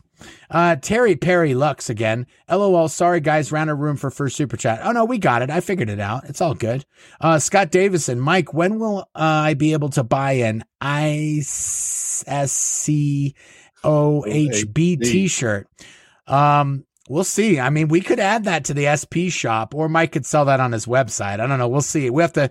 That, some of those are. It's a lot of inside baseball. Yeah. Mike DePaul, uh, super sticker. Thank you, Mike DePaul. Yeah, we're rocking through these guys. Um, why don't any of these people claim bad acronym maker? Bam. That's good, Catherine. Thank you. We do need, uh, and now you know, guys, why I'm always trying to make these light and funny because behind the scenes, sometimes there's some dastardly shit going on that we have to deal with. And um, I try to put on the kind of the, um, I try to put a happy, I try to put on a, a tie a, a bow and a happy face on everything. And sometimes it just doesn't work out. John B. Super Sticker. Thank you, John B. Um, um, F. Shopes. This is also, this person was also at Aaron's channel. Who was David before leadership in the church? I'll let you answer that one, Mike. Um, he had uh, a history. He was a cameraman at Gold. He was like the chief cameraman at Gold. He was what is known as the action chief of the Commodore's Messenger Org International. Um, Gold is Golden Era Productions, the uh, the old media production center for Scientology. Right. Right. Um, yeah, he he had various positions, and right before he took over, he was sort of the a go between between um, Hubbard outside world. Yeah, uh, between Scientology and Hubbard. So Hubbard would say something, uh, the the writings would come to Dave, and then Dave would do whatever Hubbard wanted done. He was also in charge of getting what was called an all clear for Hubbard, which he never accomplished. Yeah, that was, was, so that Hubbard Hubbard so he could come back into the real world without fear of being sued by civil litigants or nabbed by government agencies. And yeah, that Hubbard never accomplished. Yeah, Hubbard was on the run for what the last fifteen years of his life, kind of. I want to yeah. say, yeah, most maybe ten, yeah, pretty much ten, at least ten, at least ten it was he wasn't even signing documents with his name. He was literally writing. Was it a three uh, number signs? Asterisk. Asterisks. Just one. Just one, one asterisk. was Hubbard. That meant it was from Hubbard. So you and when you're at the gold base or the int base, um, a lot of times you'll see you'll be reading something, and it'll just have an asterisk at the bottom, and you're you know oh that L. Ron Hubbard wrote that. Asked to Aaron about Beehive, the Bay Beehive Group, Mark's Sharks, Aaron's Army, Rinder's Defenders, Uh, Contra Contra attacked. Online anti S petition explains FG Intel 2 to 50K, 25 to 50K sub support sign. That follows every SCOM to M- employees and customers. Claire, what is going on? There is so much. I don't know about this. I'm going to have to, hey, LJ uh, Vespertile, I'm going to have to, we're going to have to have a conference about this. Someone's going to have to screenshot this and we're going to have to uh, do a deep dive. Um, but it sounds like fun. Mark Sharks, I like it. Uh, uh, AA runs Bay Beehive Group. Okay. Hey, whatever. I'm up for anything. Uh, John McAlsey. Mick Elise. Mick Elise. Thank you, John. Super sticker. Appreciate it. Um, LK Niche emailed the photo to Aaron. You said to send. Emailed the photo to you, Aaron. You said to send. Okay. Awesome. I'll take a look. Um, oh, by the way, uh, we're not stopping the shoops. That's going forward as scheduled. If you guys got David Miscavige shoops, don't forget, keep it wide, side to side. Um, but uh, we're still doing those. If that's what got Dave wound up, we'll keep doing it. If it's the bobble Rinders that got, we're doing that. And if it's these videos, we're doing that. Everything, uh, nothing is stopped, nothing is canceled, everything moves forward as intended. Uh, no Thetans on the resumes. Oh yeah, that's the other thing in the comments from last night. Uh, were those my body Thetans that were drunk on Hollywood Boulevard? Are they the ones that were getting all those drink their drink at? Were the were my body Thetans, were my body Thetan clusters getting their drink on on Hollywood Boulevard, or was it me? Who knows? I don't know. Um, it could have been my body Thetans. Jefferson Hawkins, my biggest client, saw me on AC360. The next time I went through their office, the secretaries all applauded me. oh my god, that make oh my god, Jeff, you almost made me you almost made me cry. Holy smokes! Sorry guys. That's right. That's what it. Uh, that's how it should be, Jefferson. Um, yeah, that's awesome. Bravo, Jeff. Bravo. God damn. Sorry, guys. Um, Hollywood Boulevard mark on stickers, magnets, keychains, and coffee mugs. you know, the best thing is somebody somebody took that photo. They didn't do any Photoshop. They just rotated it and then rotated it again, and then they just wrote on the bottom, meanwhile in Australia. oh my goodness, that was so funny. Oh my god. Yeah, people are having fun with it. Uh, just more proof of the BS. Love you all and support you always. Also, proof of all your success with speaking out. Well, you, you. know, it is. It does help. Um, it does help to have some positive feedback every once in a while when this stuff is happening. Um, Douglas Miller says the Shoops made them do it. yeah, it might have been the Shoops, Douglas. I mean, but to be fair, to be fair, in 2006, I had this is in 2006, Anonymous was on the scene. And Anonymous are the ones who created the word shoop. They're the ones that made that up. That's a like a four, I think it's a 4chan reference, which is a anonymous group on the internet. Don't you don't go there, please. That's not for the faint of heart. But um they were the ones that started the shoops and they would just shoop anything. And when I told them that David Miscavige hated people doing photoshops of him, I want to say the anonymous guys cranked out about 4,000 shoops in, in a few months. So this has been going on for a while. This is the shoops, David Miscavige shoops is not a new thing. Creepy B5 super sticker. Thank you, Creepy B5. Um, um, Anhata Zot caption contest for Hollywood Bar Boulevard Mark pick. Um, yeah, I say so. I think that's a good idea. Sanctioned. Um, we'll put up a, uh, hmm, how can I do that? I'll figure out a way to do that. I might even be able to, uh, we'll figure it out. We'll, we'll do something. Megan, uh, oh, Take it easy, Shane. I can hear you out here. Oh my God, I got you guys during the live. Hey guys, I always love your video and try to make live vids. Thanks for the entertainment. Absolutely, Megan. Thank you. Hey, um, Shane. Mark just gave you a shout out. Yeah. Um, he is, can he can hear you. Yeah, I have uh not only do I have a photographic memory, I don't have the best filing system, but I do have quite good hearing. Is Claire being affected by the threat of these new attacks? No. I'll tell you what, uh, Claire surprised me when this stuff started happening. And she, um, to be fair, just so everybody knows, I do the work of my company, but a lot of the administrative stuff and a lot of the accounts and um, logistics and shipping and all these things, Claire handles all of that. And so and also Claire spends almost all of the money that I make. So when when they started attacking this, uh, they got ex- Claire got excited about the project. She was like, "Oh, we're going. It's on." That's what she said. As soon as I came home and I was like, "Hey," she's like, "It's on, Osa." She's ready to go. She's fired up. So, um, yeah, she is emotional, but not bad emotional. Alicia T purchased Mike's book this morning from his blog. Just a heads up, I may or not have you signing something about Captain Dave and the Stilettos. Oh, nice. Alicia, I sent you an email. Okay, good. I got your thing. I sent you an email. Look at your email. Oh yeah, Mike I over here. Up. I screwed up, Alicia. I got to tell you like the she was the first person that purchased a signed copy. Oh, and she wanted you to sign. She wanted and you. She wanted me to say something in there, and I didn't see that. The setup for how the system was set up sent it to spam, oh. and I didn't ah. see it. So I just signed it and I mailed it to her today. I thought, oh, the first one, I'll get it out right away. And I mailed it to her and I just said, Alicia, thank you so much for all your support, blah, blah, blah, blah, Mike.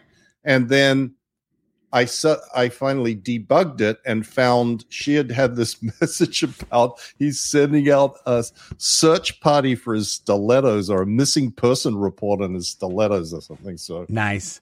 Yeah, if you guys, um, we used to sell Mike's book on the SP shop, and it was just a lot of it was just a lot of logistics to move these books all over the United States. So Mike is selling signed copies of his book on his website now. And he'll he'll if you I guess can they request something? If yes. you request for him to write something, he will now get the email and he will now be able to write a custom thing in there. So could get over to his site and order if you want a signed book from Mike Rinder, The Billion Years by Mike Rinder, signed or something personalized, that's where you get it. Um, Hot Zot says, at least the pick is landscape. yes, at least that's true. That's, that's Eric, true. That's because Eric Geisler took it. Well, he didn't take it. Somebody else took it. But either way, we all were trained keep it wide side to side. Exactly. that's burned into that's, my brain. That's gold. That's oh gold my goodness. mantra. Wow. I don't know, James. Thank you. Wow. Thank you very much. What is one thing you wouldn't change in your life? What is one thing you wouldn't change in life? What does Scientology hope to do with websites? They just seem ridiculous. um, I wouldn't, to tell you the truth, James, I wouldn't change anything in my life. I'm a big, um, I don't know. I'm a big proponent of if it's meant to be, it's meant to be, and whatever happens, happens for a reason. And if you say, oh, I wish I wasn't in Scientology, then I wouldn't have met Claire and I wouldn't have my three kids and my dog and my cat. And, you know, my whole life wouldn't be my life the way it is. And I love my life the way it is. And I wouldn't, I wouldn't go back. If I had a time machine, I might, I might go buy King Supers and get some lottery numbers and then go back. But, and that's just for now. That wouldn't be for anything that's up to now. But uh, besides that, I'm good. And, and it's funny, Mark. I have exactly the same answer. Yeah, which you know, but I, yeah. I have exactly the same answer. I would not change anything in my life. Uh, yeah. Uh, if if I could change anything, it would just be to be younger. Okay. That's okay. It. Just have more time to Yeah, be exactly. to have to have the great life you have now Exactly. just for longer. Yeah, Right. that's not a bad that's not a bad wish. If I had some wishes, but then how do you do that with the kids though? So I know. I, Yeah. I- yeah. It's a, it's a, it, it's all a package, pro- guys. It's probably not very realistic. Well, we can't go back in time anyway. Not yet, at least. Um, anyway, uh, yeah, I wouldn't change anything. I think y- we're getting going to get pretty deep here. We're tr- I'm trying to get through these questions, but I think m- this is my purpose. Like I think everything put me where it put me so that I could do what I'm doing. So if I'm not here doing this, then who's going to do it? Kind of thing. Um, and same thing with Mike. If Mike unwished everything and he wasn't here, then uh, these guys would just be running amok. So can't have that. Yep. Candace Williams. Thank you, Candace. Just a super sticker. Appreciate it. Um, Miss Ann Thrope. Uh, Mike, I sent your daughter a kind message on her short yesterday to show there's love out here. Okay, that's, That's nice. Yeah, that's the other thing, guys. Um, even though these signed, I normally I say don't go after the Scientologists. They're in most cases they're victims in this whole thing. Um, I'm not antagonistic towards Scientologists, and I'm not actually going to be antagonistic or angry at these Scientologists. They just done messed up, and if they got, if they um are naive enough or got bamboozled into this, I'm sorry, but now you're threatening my livelihood.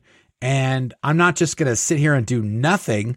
I might not do anything to them individually. I may, I may not. But now you're making it personal. And I have said on this channel and other places, don't harass them. You know, don't scream when you're driving by one of their buildings. Don't scream at them and yell at them. That just reaffirms the brainwashing when you do that. So, Yep. what this person did was they sent them a kind message, his daughter, a kind message on a video that she did. It's hard to it's hard to be like, "Oh, that person's just being evil" when they're saying, "I really hope you reconnect with your dad" or whatever the person wrote. I don't know what they wrote. But um positive reinforcement is better.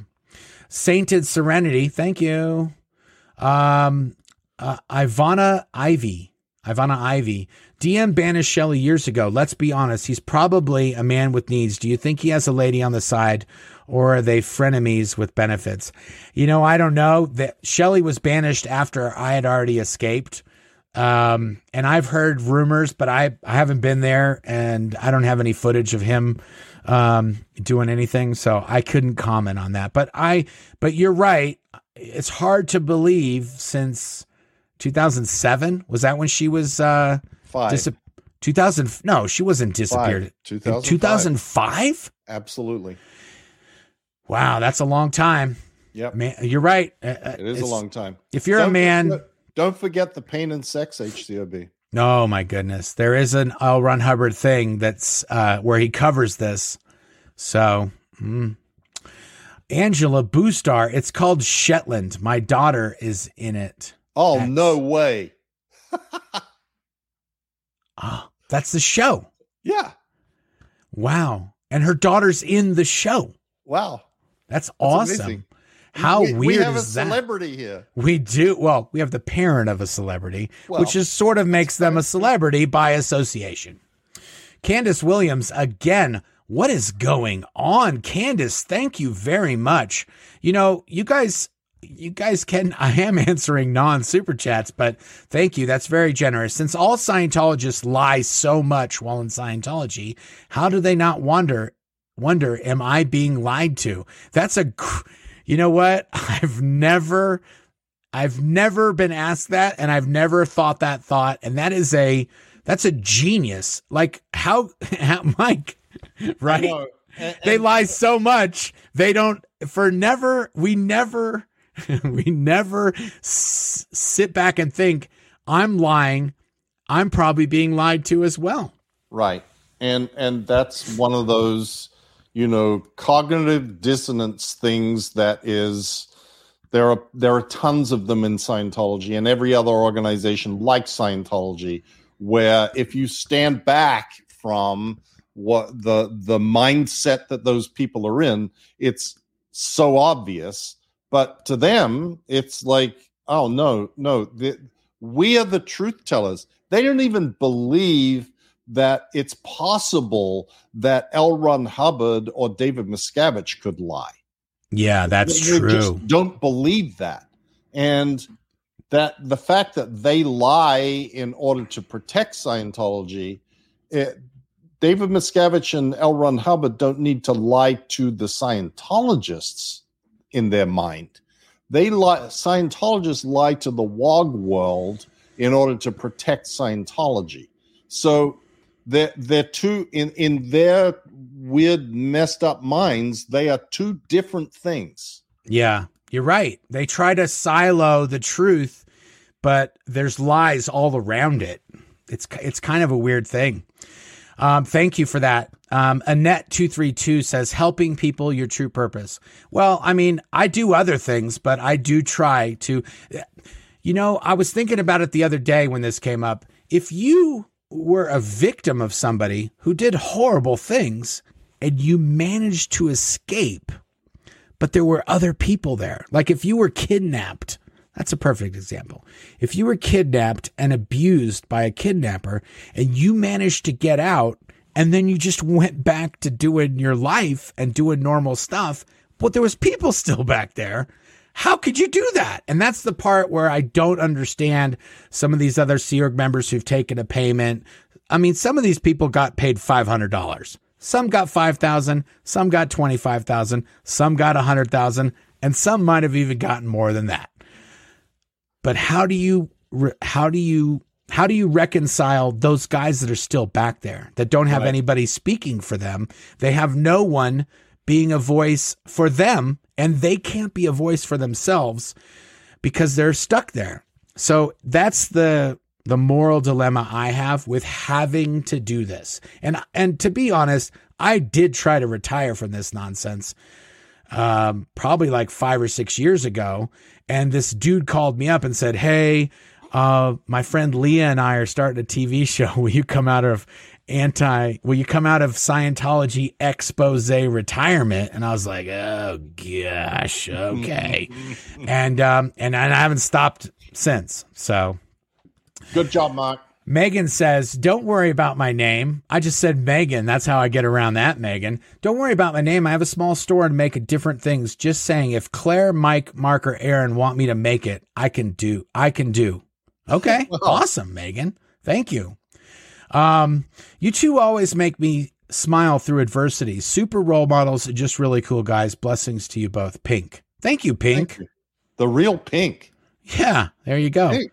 Well, it's got a picture there. Yeah, looks like um, Pink. Look at that blonde yeah. hair. Hey Claire. Okay, guys, we're I'm trying to wrap it up. Are we going to end this ever? We are, and I was getting there, but it, I think Claire's still going, but I didn't make the cutoff announcement. It's 807. No more super chats. Try to do any more questions. Whatever's here on the screen, I'm answering, and that's it. It's it's uh, Eastern time where Mike is. Uh, Milana Hansen, Mike, how exactly did a Scientologist become a suspect in Olof Palme's assassination? What was the alibi you mentioned in your book? Okay, he um, became a suspect because he was near the theater where Olof Palme was shot. Olof Palme was the prime minister of Sweden at the time. He was assassinated outside of a movie theater, um, and the guy had a gun. He owned a gun, and that is not a, a usual thing in Sweden. Sweden is not like the United States where everybody walks around with an AR-15, and so that caused him to be a suspect. But um, I can't remember exactly what his alibi was. Uh, he and and stupidly, as I recall, he had when this all started going, he had taken the gun and thrown it in the in the sea because he was afraid that he was going to become uh, and of course that made him look guilty and, yeah. Anyway, it turned out that he was actually somewhere else at the time because there was an exact time when this assassination took place. It's not one of these things where they find a body and a and a pathologist has to make a determination of the time of death. Yeah. I mean, it was on the street in the center of Stockholm. So they knew exactly So they when knew it was. exactly when, and he was able to prove that he was somewhere else. Okay. Um, Gradiella 22. Hi, Mark and Mike and Claire. Love you all. I'm located in Montreal, Canada, and we have an org here. It is still open to this day. I'll try to get a picture for you when possible. Thank you. Yeah, Yep. we are getting a lot of pictures, Mike, of um, this bobblehead thing's getting out of control. I've already seen like four or five pictures of bobbleheads at orgs this week, like since we did the last bobblehead picture. So if you guys have a bobblehead and you're out taking pictures, um, we'll show them. Uh, Mr. Knife Art, 93 IRS 3 in front of IRS DM alone made agreement. IRS 3 in front of IRS DM, uh, DM alone made agreement. I don't know what that means exactly. Oh, um, I get it. He's saying there was three people that went to the IRS, but DM alone made the agreement. Like you, Marty, and or was it Marty, Dave, and who went to the IRS? Marty and Dave. Marty and. Dave. Okay. And then subsequently, I went, Heber went, Norman Yeah. Starkey went, Monique Yingling, a whole bunch of people. Um, But DM is the one. I mean, he didn't he didn't do the whole thing. It was a group effort to get all that worked out. right, but he he was the the architect of it. There's Yeah. no question about that. Okay. Um, okay, let's we got to get through these. This is uh C- Claire, please stop. Um, we're we're we're down into the the last ones. KJK, do you think LRH was laughing all of the way all the bank was creating COS, or did he truly believe? Well, that We had this discussion, I think, in the last one that Well, we did. The three we did, but the internet has no memory, neither does YouTube. I know. I know. Uh, Um, and I said he was a true he he in the end bought his own bullshit Yeah, because he and- was having people run around looking for BTs on fence posts and wanted to have an e meter built to blow blow up his body to get rid of the pesky BTs. Yes. Okay, just a babesy says, Hello from Philadelphia, PA. You guys have balls of steel, my dudes. It's impressive how IDGAF you people are. Keep up the good work. Oh, that's another thing I keep saying. Um, Miscavige has uh, conditioned us. He conditioned Mike. I didn't know. I didn't realize Mike was there for 32 years. That is insane to me. I was there for 15 years. Um, so we've we've endured a lot of nonsense. So our nonsense threshold is very, very high. And almost all of it was from Miscavige. Um, M- Miscavige, he could really deal it out compared to most people. Like even people there that were bosses, when they would yell at you, you'd just be like, oh, come on, please, just get away. Like this is not even, Yeah, yeah. it's not even worth my time. You're yelling because Dave yells way, he has way more power to make my life much more miserable. Um, L. Harris says, here's a super chat just to say up yours to Miscavige and Scientology. That's a great one. Um, next time we do a uh, live, we'll just say, send us some up your super chats. Terry Ray, why would DM have, why would DM have gotten an Emmy? Oh, um, Dave Miscavige was on a show called Nightline with Ted Koppel in the 90s, Yep. and Ted Koppel won an Emmy. For And that when- episode. And when he won, yeah, he won an Emmy for the episode that Dave um, was interviewed on. And, but Dave didn't get an Emmy because Dave didn't do anything. He just showed up. Um, Ted Koppel's the one that like sort of roasted him live. And, um, yeah.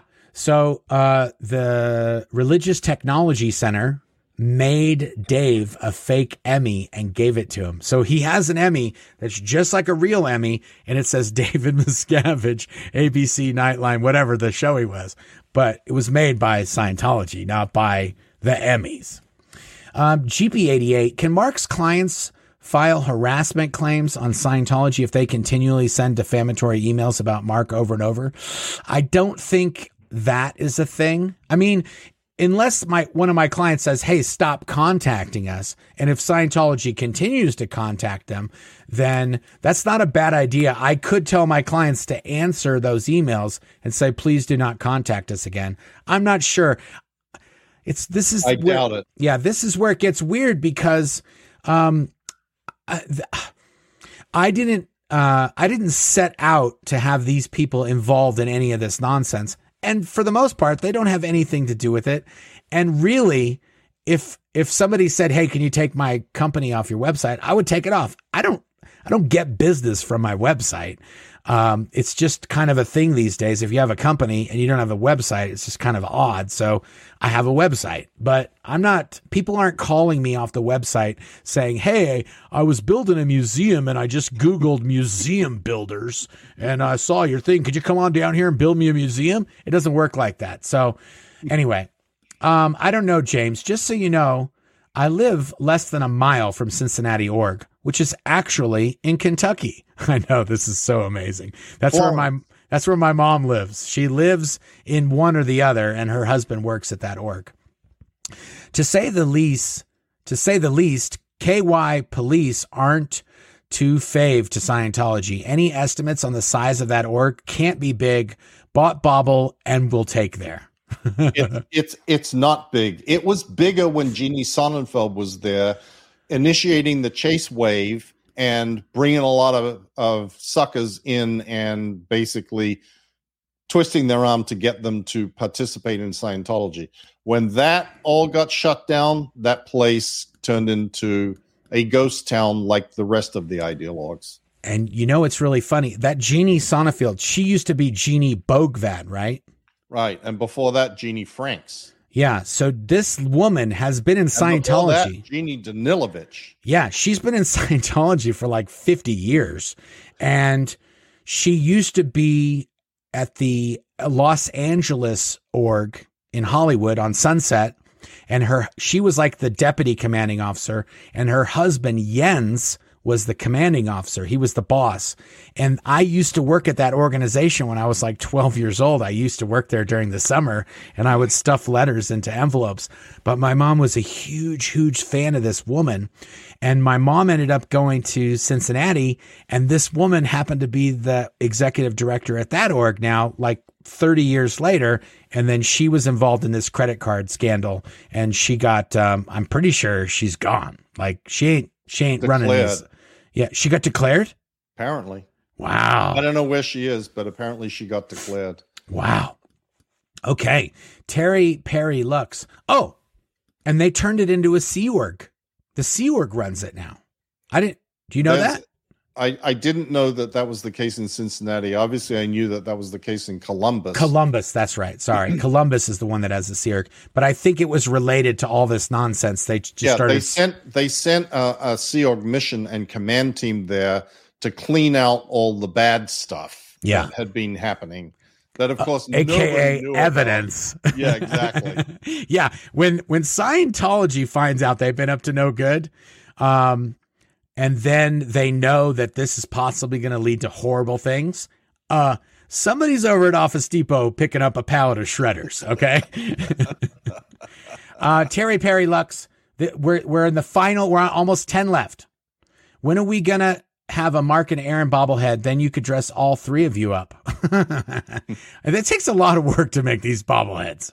Sailor centrist wanted to let you know that all of you have, uh, that all of us have your back. I got interested in taking down Scientology since in bed for six for seven months. Goldie rocks. Well, thank you, Sailor. Appreciate it. Um, Ivana Ivy, sorry, unrelated super chat. I'm excited for Depeche Mode at Salt Lake City, November 22. They were my first concert in 1986, Park City, Utah. Haven't seen them since. My Secret Garden's not so secret anymore. Thank you. Um, they just announced. This is why I'm in such a good mood. They just announced a whole new set of tour dates, and they're coming to Denver. Even though I'm already going to see them in two other cities, ah, I'll have to see them in Denver now anyway. Um, Calico 26, Mike, what did your ex-wife do in Scientology? Um, she was the commanding officer of the Flag Command Bureau. She was also in uh, after that. After she got busted from that, she was she was the uh, Commodore staff for uh, public division CS6. She or deputy CS6. She was Diana Hubbard's deputy, um, and then she was in LRH technical compilations. Wow. Okay, Gratiella22, just a super sticker. Thank you. Okay, LJ, uh, resuit if Kirk clients, oh, resuit if current clients stay okay, maybe you could show Scientology acts lost potential. Beyonce's beehive are fans who defend her from Twitter attacks, etc. Ah, I see. Oh, that's why it's called a Beyhive. Oh my goodness. I am not good with some of this current uh I do not I'm not on Twitter or the internet long enough to know any of this stuff. I know um, someone someone Sarah Sarah Edmondson sent yeah. me something the other day and said, "Oh, rocking the zaddy look," and I'm like, "What? What? Yeah, I have no clue. I know. You know, they have that thing that's cap, no cap. You know, all that stuff. You're just yeah. like, what? Cap, no cap? Like." Um, no, it's got a screw cap. No, that's not cap. I'm like, oh my goodness. Um, I don't know, James. Uh, Mike, question. If you were able, Mike, question for you if able. Oh, what's it like having a bobble? Amazing. Awesome. Okay, good. Amazing. Uh, uh, you know, when I had very the cool because people people send me stuff about it all the time. You and know, uh, it was very weird because Scientology, if you guys don't know the story of the bobblehead, Scientology made a bobblehead of Mike, just one. And they made a video of it, and it was essentially um, joking, making a joke of Mike. And as soon as I saw it, I thought, and it wasn't that great. It wasn't really a good bobble. And he also was wearing a weird sweater. And I've never seen Mike wear a weird sweater. So I was sort of like, this is so good. And I said, listen, Mike, could I make, would you mind if I made a real good bobblehead?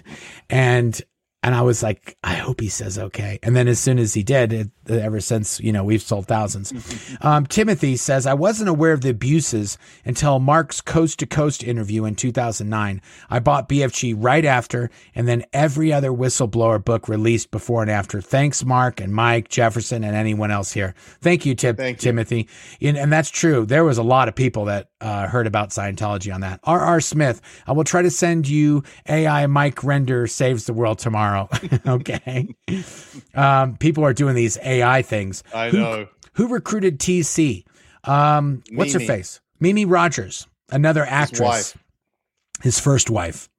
And daughter of a very, very prominent Scientologist in the Bay Area. Who was eventually de- who was eventually declared a suppressive person, right? Exactly. Yes. Which is like Tom Cruise. They're asking Tom Cruise, "Have you ever met an SP?" SP? Well, besides my father-in-law, this guy I audited at Golden Era Productions, um, some of my staff that used to work for me, my wives, my children. Yeah, he's met all the SPs. He might even be the epicenter of SP production. Holy moly. Naomi Hales. We're on the last three, guys. No, Naomi Hales. Um, Mike's book was the best walk into the cognitive dissonance. It takes a long time to get in deep and hard to climb out. It's true. 30 through 32 years. That's a lot of that's a lot of digging and a lot of climbing. Derry Perry Lux. Y'all inspire us. I've learned so much from all of you, and Aaron is an inspiration too. I go between the three channels and I'm finding more out there through the three of you, and you are all so funny and just plain fun. Thank you. We Thank try. You. you gotta, you can't, if we just were like, yeah, then in 77, I went to the RPF for five. If you, if we, it would just, nobody would want to hear about any of that. Last one. James, I don't know, James. Wow, this dude, cut off or not, I appreciate your candid attitude. I really appreciate it. Thank, Thank you, you so James. We really appreciate it too. If you guys haven't, um, if you guys haven't got Mike's book, you can get it. You can get it from Amazon. You can get it from. Um, I'm trying to get this comment off there. There we go. You can get it from Amazon, uh, Kindle. Uh, is it on Kindle? It's on Kindle. It's the yeah, paperback yeah. that's not out yet, right? Yes. So yeah. hardback. It's ki- paperback in the non-US areas, and it's hardback, Kindle, and ebook here. Okay, good. So any of those, we'll put links in the description of this video. If you want a signed copy of Mike's book, you can go to is it Mike Rinder? What's the name of your Mike Rinder's blog.org. Mike Rinder's blog.org. If you want a signed copy of my book, you can go to blownforgood.com. Um, I don't make a lot of money off YouTube because we curse and we talk about very sensitive subjects on a lot of these videos. and so YouTube just demonetizes half these videos. But um, we do, we do, I do sell the books. So if you want to uh, support the cause, buy a book. I don't care if you buy it from my website or you get it from Amazon or Kindle or whatever. But if you want a signed copy, um, we're making history, folks. I'm telling you, I think we are making some history here.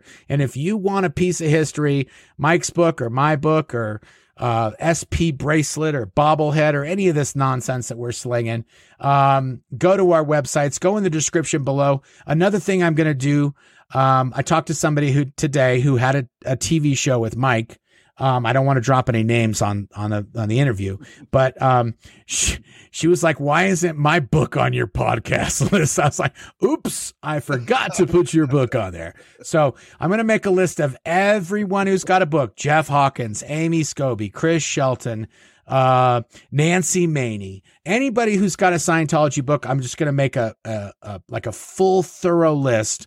And then I'll probably put that up on my website when it gets done. And then I'm just going to tell people use that list and just use that list and copy it to your site and my site and this site. So everybody, so nobody gets left out. Nobody gets forgotten, especially that that broad from Hollywood who's got had a TV show and all that nonsense. Anyway, uh, thank you guys for tuning in. Thank you, Mike, for sticking in there so long. I know it's late there in um, Florida. Um, Florida. We're gonna. Uh, Florida man. Yeah, we're not dead yet. Scientology, Osa. you guys, me- as Aaron says, you done messed up. Okay.